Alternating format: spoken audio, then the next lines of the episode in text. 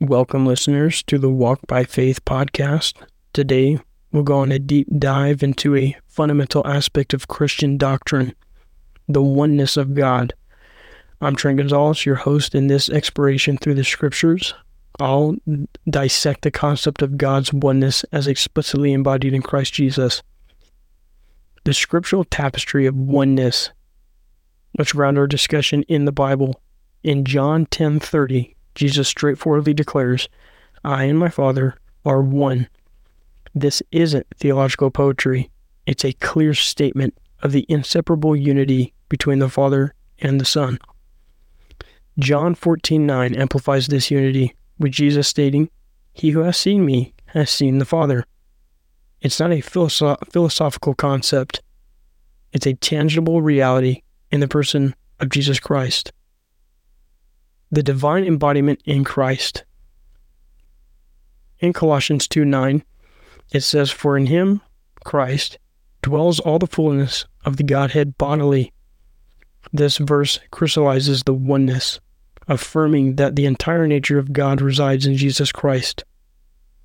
Isaiah 9 6 prophecy about the Messiah as the mighty God and the everlasting Father reinforces the idea of God's oneness embodied in Christ. Unmasking the Trinity, a biblical examination.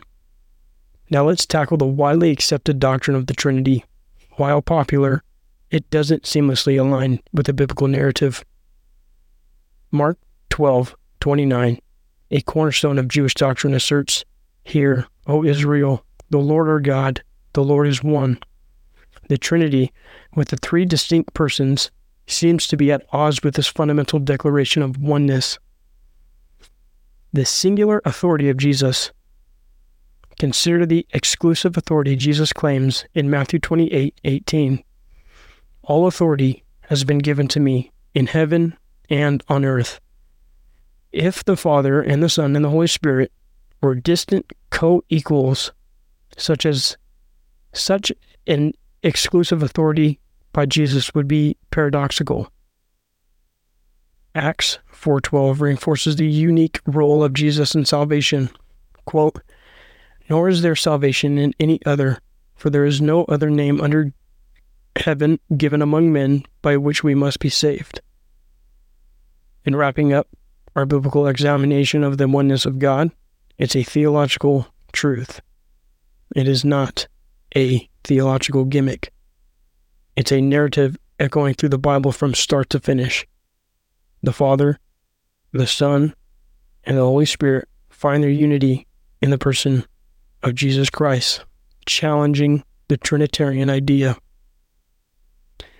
This has been the end of our episode on Walk by Faith, and I hope that this has helped some people gain an understanding between the two doctrines of oneness and Trinitarian doctrines.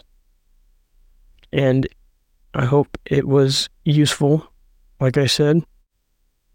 And I'm looking forward to discussing more topics with you guys in the future. Bye bye.